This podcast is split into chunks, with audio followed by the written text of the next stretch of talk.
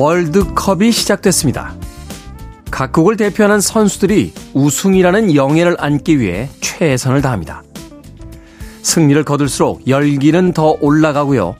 선수들의 움직임 하나하나는 모두 뉴스가 됩니다. 공을 발로 차서 사각형 골대에 넣는 너무도 간단한 이 게임이 도대체 어떤 의미가 있길래 이토록 전 세계인들을 열광시키고 있는 걸까요? 자신이 선택한 것으로 자신을 증명하려는 단순한 열정. 열렬한 그 살아있음의 고백을 확인함으로 얻게 되는 삶의 대리 만족. 하지만 무엇보다 국가를 대신해 겨루는 그 흥분의 설레임이 있지 않을까요? 어쨌든 축제는 시작됐고 우린 다시 뜨겁게 달아오르기 시작했습니다. 11월 27일 일요일 김태현의 프리웨이 시작합니다.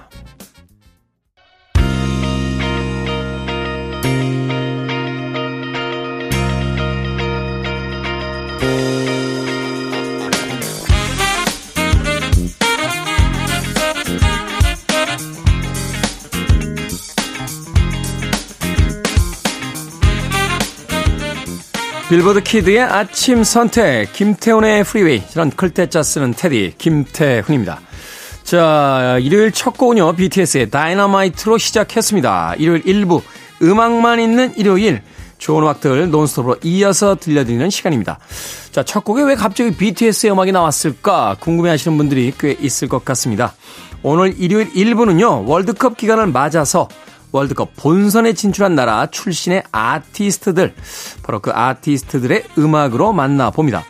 영미권 음악은 뭐 평소에도 많이 들려드리는 만큼 오늘은 특별히 비영어권 출신들의 음악들 더 많이 선곡을 했습니다. 과연 어떤 나라와 어떤 아티스트들의 어떤 음악들이 소개가 될지 이 시간 기대하시면서 즐겨주시길 바라겠습니다. 자, 그리고 2부는요, 재즈피플 김광현 편집장님 모시고 Sunday 재즈 morning으로 꾸며드립니다. 2부에선 또 어떤 재즈 음악들로 어, 고급스럽게 일요일의 아침을 꾸며주실지 잠시 후에 만나봅니다. 청취자들의 참여 기다립니다. 문자번호 샵 1061, 짧은 문자 50원, 긴 문자 100원, 콩으로는 무료입니다. 여러분은 지금 KBS 2라디오 김태현의 프리웨이 함께하고 계십니다.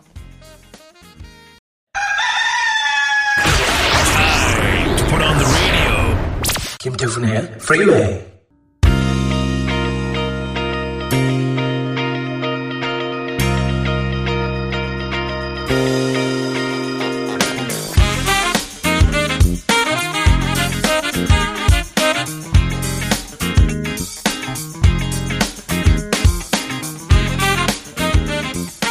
음악만 있는 일요일 세 곡의 노래 이어서 듣고 왔습니다.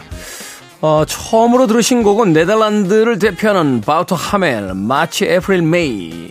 현재 2022년 카타르 월드컵 A조에 소속이 돼 있습니다. 뭐 강력한 우승 후보 중에 한 팀이죠.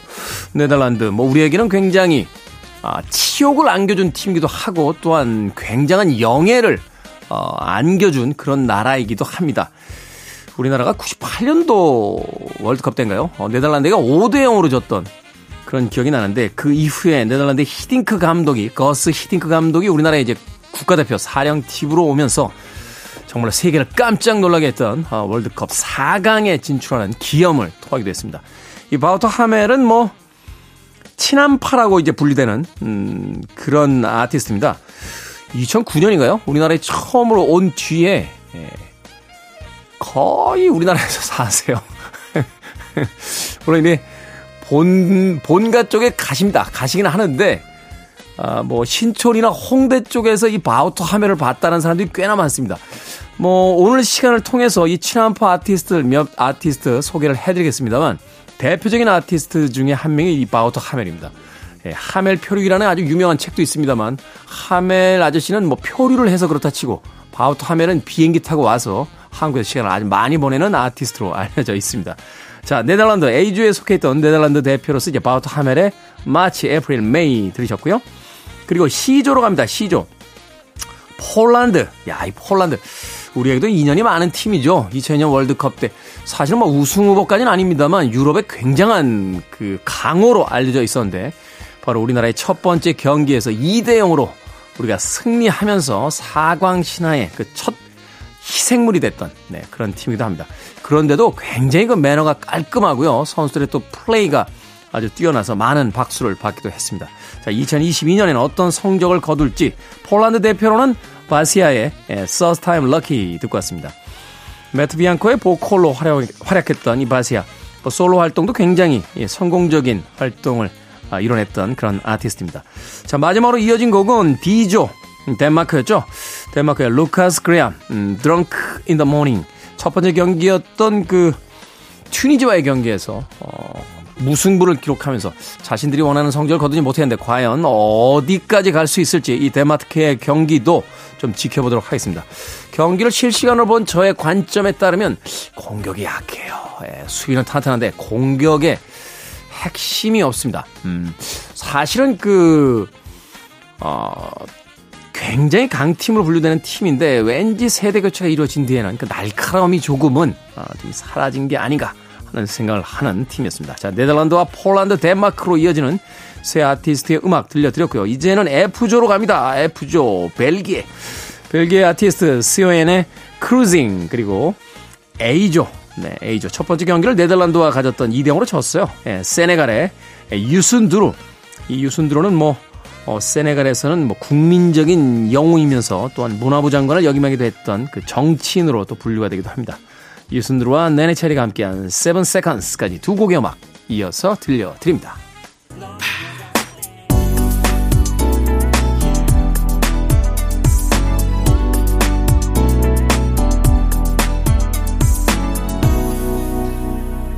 김태훈의 Freeway.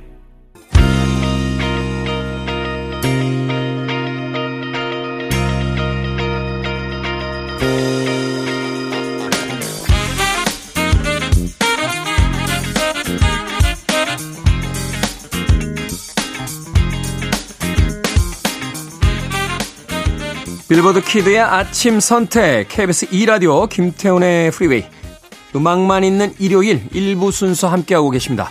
자 월드컵 특집으로 본선 출전국 스페셜 네. A조부터 어, H조까지 이어지는 음, 한 조만 빠졌어요. G조가 없습니다. G조. 어, 뭐 방송 시간상 어쩔 수 없는 선택이었다 이해를 해주시길 바라겠고요. 앞서 들으신 두 곡, 예, D조에 있었던 튀니지 D조의 튜니지, 튜니지 출신의 아티스트 FR 데이빗의 Words 듣고 왔습니다. 이 튜니지 출신의 프랑스인이라고 해요. FR 데이빗은 우리에게는 이 Was라는 노래로 어, 히트를 했기 때문에 영미권 아니야? 라고 생각을 했습니다만 튜니지 출신의 프랑스인으로 분류가 됩니다. 그리고 이어진 음악 자 과연 살아남을 수 있을 것이냐 죽음의 조조 2조 2조에 속해 있는 일본 자, 일본 이변을 일으켰죠. 독일을 2대1로 이기면서 쾌조의 스타트를 기록했습니다. 시작이 좋았죠? 일본의 핑크레이디, Kiss in the Dark까지 듣고 왔습니다. 70년대 일본의 뭐 여성 아이돌 듀오였죠. 핑크레이디. 사실 우리나라의 소위 아이돌 문화가 시작이 되게 되는 80년대 뭐 H.O.T.라든지 뭐 S.E.S. 같은 이 SM 산하의 그 많은 뮤지션들이 이 70년대의 일본 아이돌 그룹들을 벤치마킹한 어, 그런 시절이 있었습니다. 뭐 지금은 우리나라 아티스트들이 오히려 더 세계적인 아티스트들이 됐고 전 세계인들이 사랑하는 어, 그런 아티스트들이 됐는데 이 80년대까지만 해도요. 이 70년대의 그 일본의 대중 음악을 굉장히 많이 그 엿보던 벤치마킹하던 그런 시절이 있었습니다. 그 대표적인 팀이 바로 핑크레이디였어요. In the Dark까지 듣고 왔습니다. 자, 월드컵 특집 본선 출전국 스페셜 이번에 E조로 갑니다. E조 일본과 한 조에 속해 있죠. 무적 함대 스페인. 사실 스페인 팀은 이게 그 민족이 다양하다 보니까 국가대표팀에서는 잘 어울리질 못해서 어, 그 실력만큼은 월드컵에서의 성적이 좋지 않았습니다만 아, 이제 한 번 월드컵 우승을 한 뒤에 예, 계속해서 그 월드컵의 최강자로서 자리를 잡고 있습니다. 월드컵의 최강자는 역시 브라질이죠. 어, 브라질 또 누구 있나요? 독일, 이탈리아. 이탈리아 이번에 못 나왔어요. 예선 탈락했습니다. 아, 이탈리아 아주리 군단. 사실 축구팬의 한 사람으로서 이탈리아 팀의 경기를 못 본다는 건 좀 아쉬움이 있습니다만 어찌됐건 그럼에도 불구하고 이번에도 역시 월드컵에 나간 우리나라 팀은 정말 대단하다. 이렇게 생각해 봅니다. 자, 스페인으로 갑니다. 엔리케 이글레시아스. 훌리오 이글레시아스의 아들이죠. 어, Bailamos 준비했고요. 그리고 웨일스. 야, 월드컵에서 보기 쉽지 않은 팀이에요. 이 웨일스는 이제 영국의 4개의 나라로 분류가 되기 때문에 본선에 올라오기 쉽지 않은 팀인데 B조에 속해 있습니다. 웨일즈 출신의 전설적인 어, 윙어가 있었죠. 라이언 긱스라고 하는 어, 맨체스터 유나이티드의 전성기를 이끌었던 인물이었는데 이 웨일즈가 너무 약해서 월드컵엔 한 번도 못 나왔었습니다.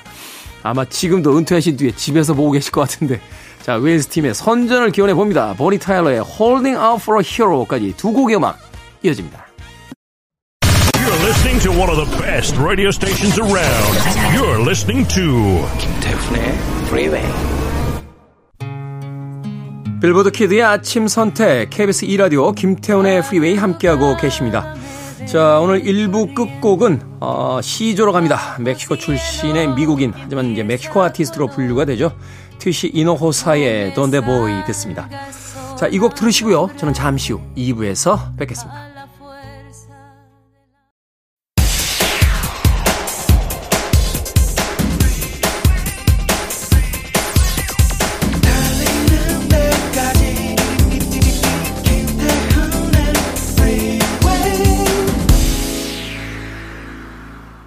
(11월 27일) 일요일 김태훈의 프리웨이 2부 시작했습니다.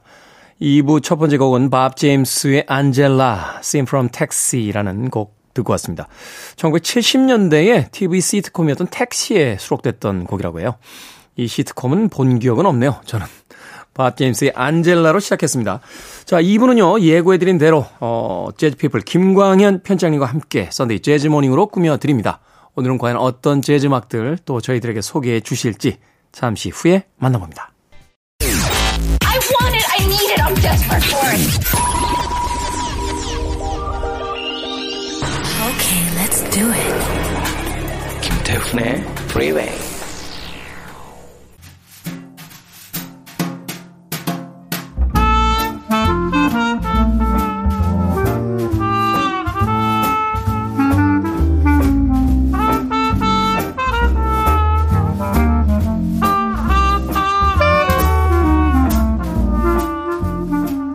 주말 아침 재즈와 함께 여유롭게 시작해 보시는 건 어떻겠습니까? Sunday 재즈 Morning.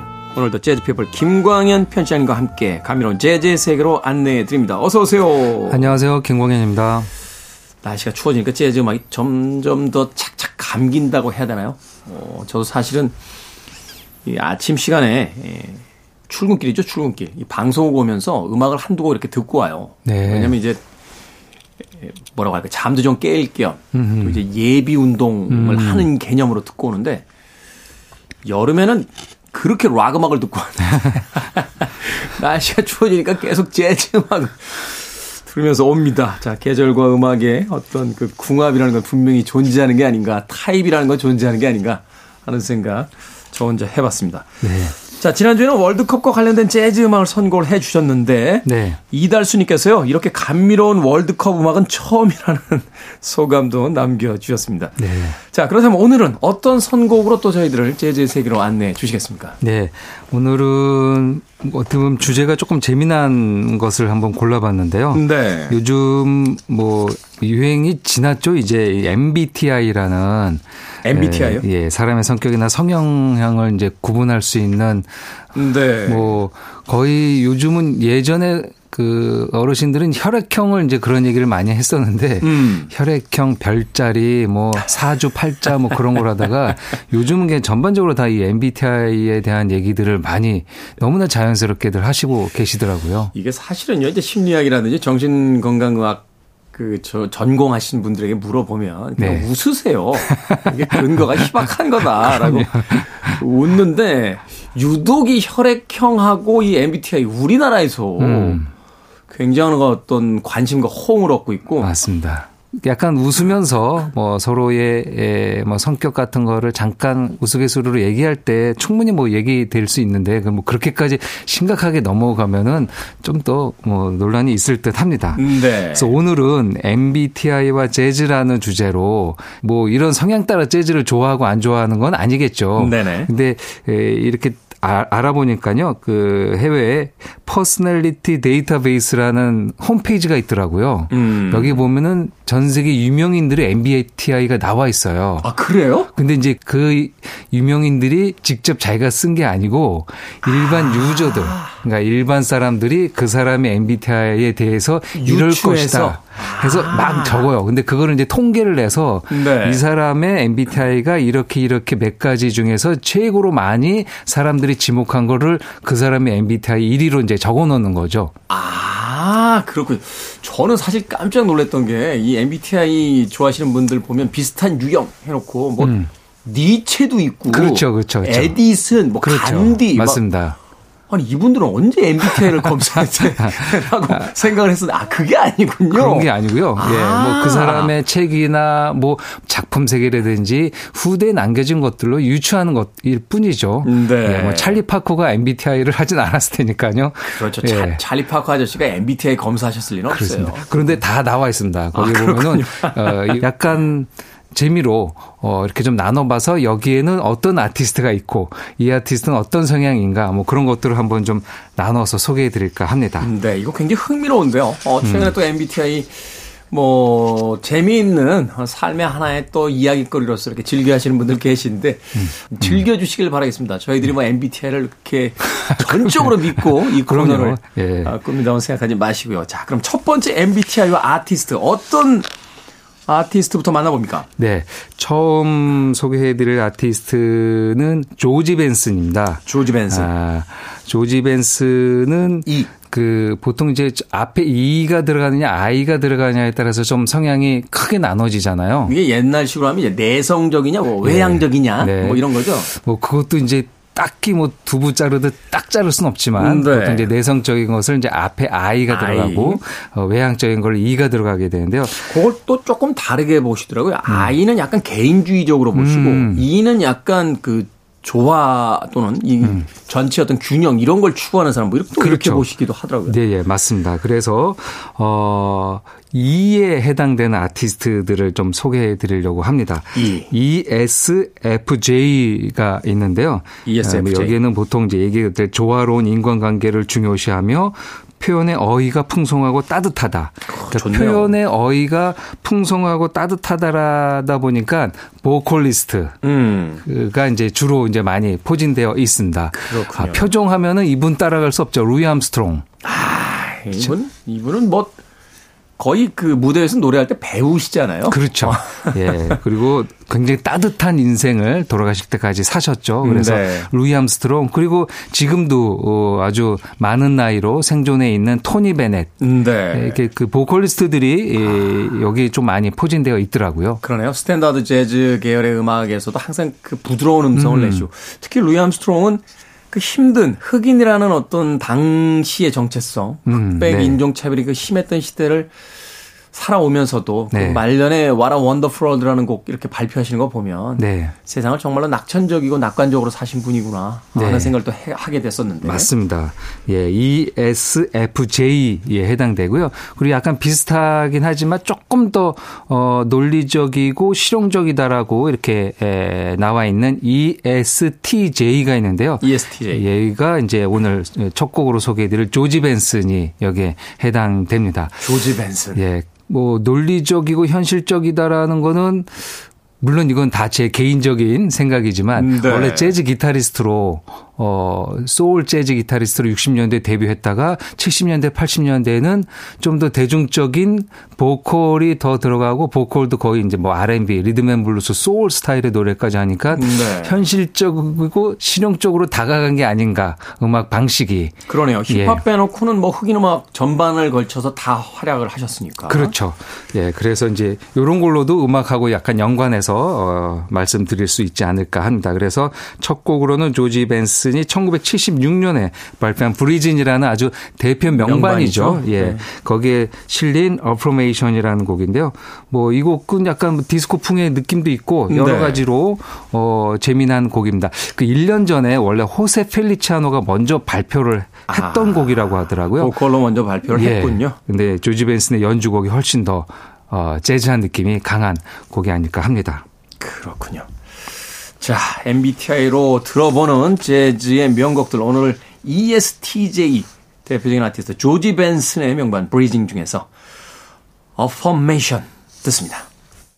출렁거리는 리듬감이 정말로 인상적이죠. 역시나 명불허전입니다. 조지 벤슨의 Affirmation 듣고 왔습니다. 사실 이 음반에 이제 디스크 매스크레이드 같은 음악을 많이 듣기 때문에 음. 이 Affirmation 연주곡 자주 들을 기회가 없었는데 오늘 또 MBTI 특집을 통해서 음. ESTJ를 대표하는 조지 벤슨의 음악으로 듣고 왔습니다. 자, KBS 2라디오 김태훈의 Freeway Jazz People 김광현 편집장님과 함께하는 Sunday Jazz Morning. 오늘은 MBTI 재즈로 선곡해드리고 있습니다. 자, 다음으로 들어볼 곡 어떤 곡입니까? 두 번째는 그 어떻게 제가 다른 분의 MBTI는 제가 알 수 없어서 제 MBTI와 아. 같은 아티스트를 한번 골라봤습니다. 아, 저는 ISFJ로 나왔더라고요. ISFJ? 예. 저는 ISFP. 아, 비슷한 거죠? 비슷하지 않겠, 근데 이게 제가 작년에 2였는데 올해 네. I로 어? 바뀌었어요. 그게 바뀌기도 하나요? 이게 아침 저녁으로 바뀌기도 하고요. 아. 그 그때 그때 그 사람의 상황 또 그 사람의 어떤 나이 이 시간에 따라 바뀐대요. 그럴 수 있겠네요. 어. 이뭐 뭐든지 어쨌든 이게 자기 마음과 그다음 대처하는 거에 대한 답이니까. 네. 저는 어 이게 잘 믿진 않았습니다. 잘 믿지 않은 것도 있지만 네. 실은 어, 누가 해보라고 그래서 한번 하는데 이게 굉장히 길게 걸리더라고요. 어. 저는 한 1, 2분이면 되는 건 줄 알았는데. 아니요. 이거 한, 한 30문장에서 50문장 풀어야 돼요. 네. 그래서 어. 꽤 시간이 길어서 몇 번을 하다 말았는데 저희 이제 우리 이소연 작가님이 한번 작년인가요? 올해 초에 한번 해보시라고 해가지고 했었어요. 그래서 네. 약간 긴가 민가 하면서 했는데 그래서 저는 이거를 지금 아직 제 거라고 생각되진 않지만 그렇다고 다시 하기에는 조금 너무 부담스러워서 예, ISFJ 용감한 ISFJ. 수호자라고 용감한 수호자. 나와 있습니다.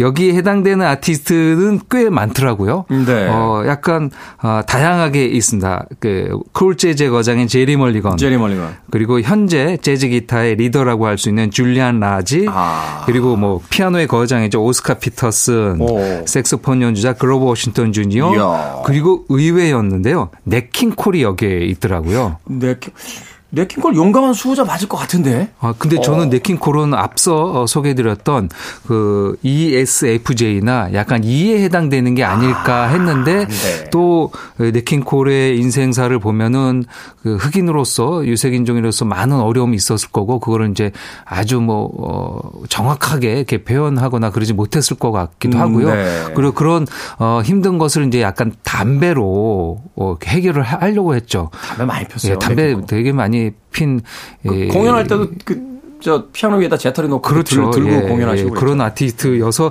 아 그런 성향이 조금 있었지 않았나 이건 다 짐작이긴 합니다. 뭐 음, 네. 그래서 이제 이런 아티스트들이 또 어, 저와 같은 음. MBTI를 갖고 있어서 원래도 좋아했지만 더 마음에 가는 이제 그런 아티스트가 됐습니다. 그럼 네킹콜의 음악 듣습니까? 네, 네킹콜의 명곡이죠. 투영. 투영이라는 곡 네. 골랐습니다. 자, ISFJ 우리 김광현 편집장님과 같은 MBTI의 아티스트로 분류를 했고 한 아티스트만 더 소개를 해 주신다면 네 아트 브레이키를 골라봤습니다. 네. 아트 브레이키는 ISTP입니다. ISTP, ISTP, 예, ISTP인데요. 뭐 이런 IS I로 들어가는 아티스트 중에서 아까 얘기했는 내향적 외향적보다는 조금 더 다른 걸로 음. 어, 이렇게 표현이 된다라고 했는데요. 여기에 이제 예, 해당되는 아티스트가 마일즈 데이비스도 여기 있습니다. 아. 그러니까 굉장히 그 외향적일 것 같지만 실은 마일즈 데이비스는 약간 은둔형이었거든요. 그렇죠. 은둔형이고 굉장히 고집도 세고 고집 세고 이렇게 예. 오히려 그 약간 내향적이었던 사람이 화나면 무섭듯이 그렇죠. 욱하면은 막 그냥 맞습니다. 한바탕 하시던 분 아니에요? 예, 예. 그렇죠. 이제 그런 분들이 또 어, 여기 해당되지 않을까 생각이 듭니다. Art Blakey and the Jazz Messengers가 1960년에 발표한 The Big Beat라는 음반에서 Dat Dere라는 곡을 골라봤습니다. 네. 자, ISFJ의 냇 킹 콜 Too Young 그리고 ISTP, 아트 블랙 앤더 재즈 메신저스의 That There까지 두 곡의 음악 이어서 들려드립니다.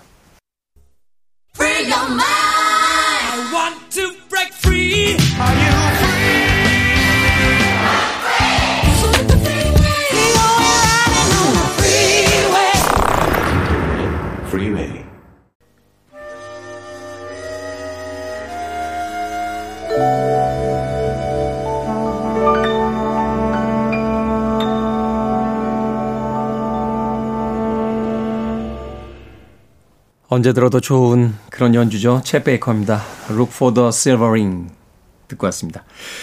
자, 오늘 KBS 2라디오 김태훈의 Freeway Jazz People 김광현 편집장님과 함께하는 Sunday Jazz Morning MBTI 재즈 특집으로 선곡해드리고 있습니다. 챗 베이커 어떤 유형입니까? 챗 베이커는 ISFP로 어, 나와 있습니다. 저는 그럴 줄 알았어요. 네, 저하고 온화, 같은 유형일 줄 알았어요. 그렇습니다. 온화하고 겸손. 어, 그리고 삶의 여유를 만끽한다.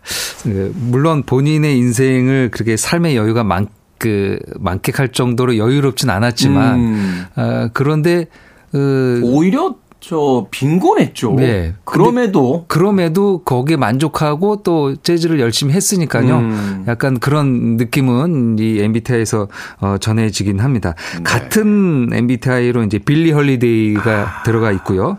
그다음에 마이클 잭슨도 여기에 있더라고요. 마이클 잭슨과 예. 얼핏 안 닮은 것 같으면서 또 비슷할 음. 수도 있겠네요. 음, 네, 네 은둔형이었잖아요. 맞습니다. 아, 그리고 요즘 활동하는 이제 두아리파도 두아리파. 여기에 에, 들어가 있습니다. 방금 들으신 곡은 이제 그의 마지막 공연이었죠. 1988년 독일에서 가졌던 실황에서 들으셨고요. 약간 비슷한 거에는 이제 INFJ가 있는데요. INFJ. 예, 통찰력 있는 선지자라고 보통 이렇게 나와 있습니다. 예언자형인데요. 네. 여기에는 이제 빌 에반스, 존 콜트레인, 소니 롤린스, 덱스터 고든 그리고 이제 현재 활동하는 카마시 워싱턴까지 네. 예, 아주 다양하고 실력 있는 아티스트. 아마 제 재즈 음반 만들면 이 INFJ가 제일 많지 않을까. 좋은 연주자가. 예, 그렇게 보여집니다. 더군다나 동시대성도 있네요. 존 콜트레인과 소니 롤린스 뭐 동시대 라이벌이었던 인물들이었고 덱스터 고든도 뭐 그렇죠. 악기 연주자고. 맞습니다. 한데 어, 묘한 또 어떤 공통점들이 또 음. 발견되는 게 아닌가 하는 생각을 조금 뭐 빌 에반스, 뭐 통찰력 있는 선지자이자 예언자 맞는 것 같기도 네. 하고요. 아, 아 재즈의 예언을, 재즈의 아, 미래를 보여주었으니까요. 네. 그렇죠. 네.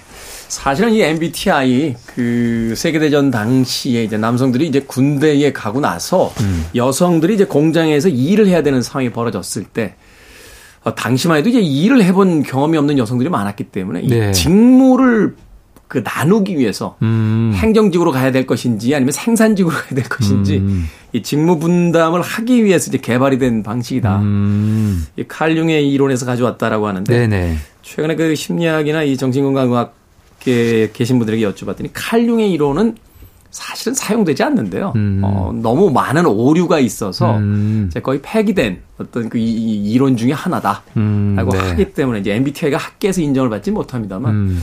또 우리가 이제 실생활에서 어, 말하자면 임상을 통해서 본 말에 따르면 음. 좀 맞는 부분도 있긴 있는 것 같거든요. 음, 그렇죠. 자 오늘의 마지막 곡 어떤 곡입니까? 네, 예, ESTP인데요. ESTP. 상황에 유연하게 대처하며 행동 지향적 신속한 행동파. 아, 신속한 행동파가 이제 예, 방점이 아닐까 합니다. 음, 네. 여기에 해당되는 아티스트는 프랭크 시나트라가 있고요. 아, 뭐? 그리고 마돈나. 마돈나. 예. 그리고 머디 워터스. 예, 블루스의 거장이죠. 음, 네. 그리고 아, 비밥의 거장인 찰리 파커도 찰리 여기에 파커. 해당되어 있습니다.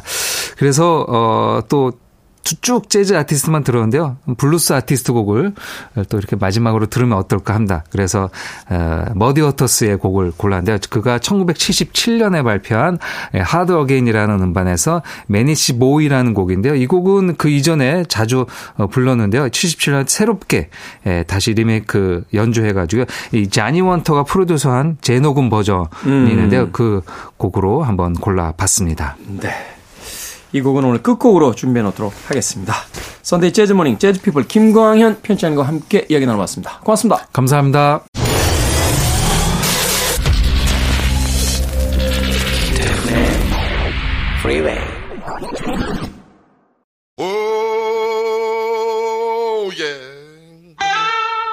KBS 2라디오 김태훈의 Freeway 오늘 방송 여기까지입니다. 오늘 끝곡은요. 어, MBTI ESTP로 분류된 머디 워터스의 Mannish Boy 듣습니다. 편안한 하루 보내십시오. 전 내일 아침 7시에 돌아오겠습니다. 고맙습니다.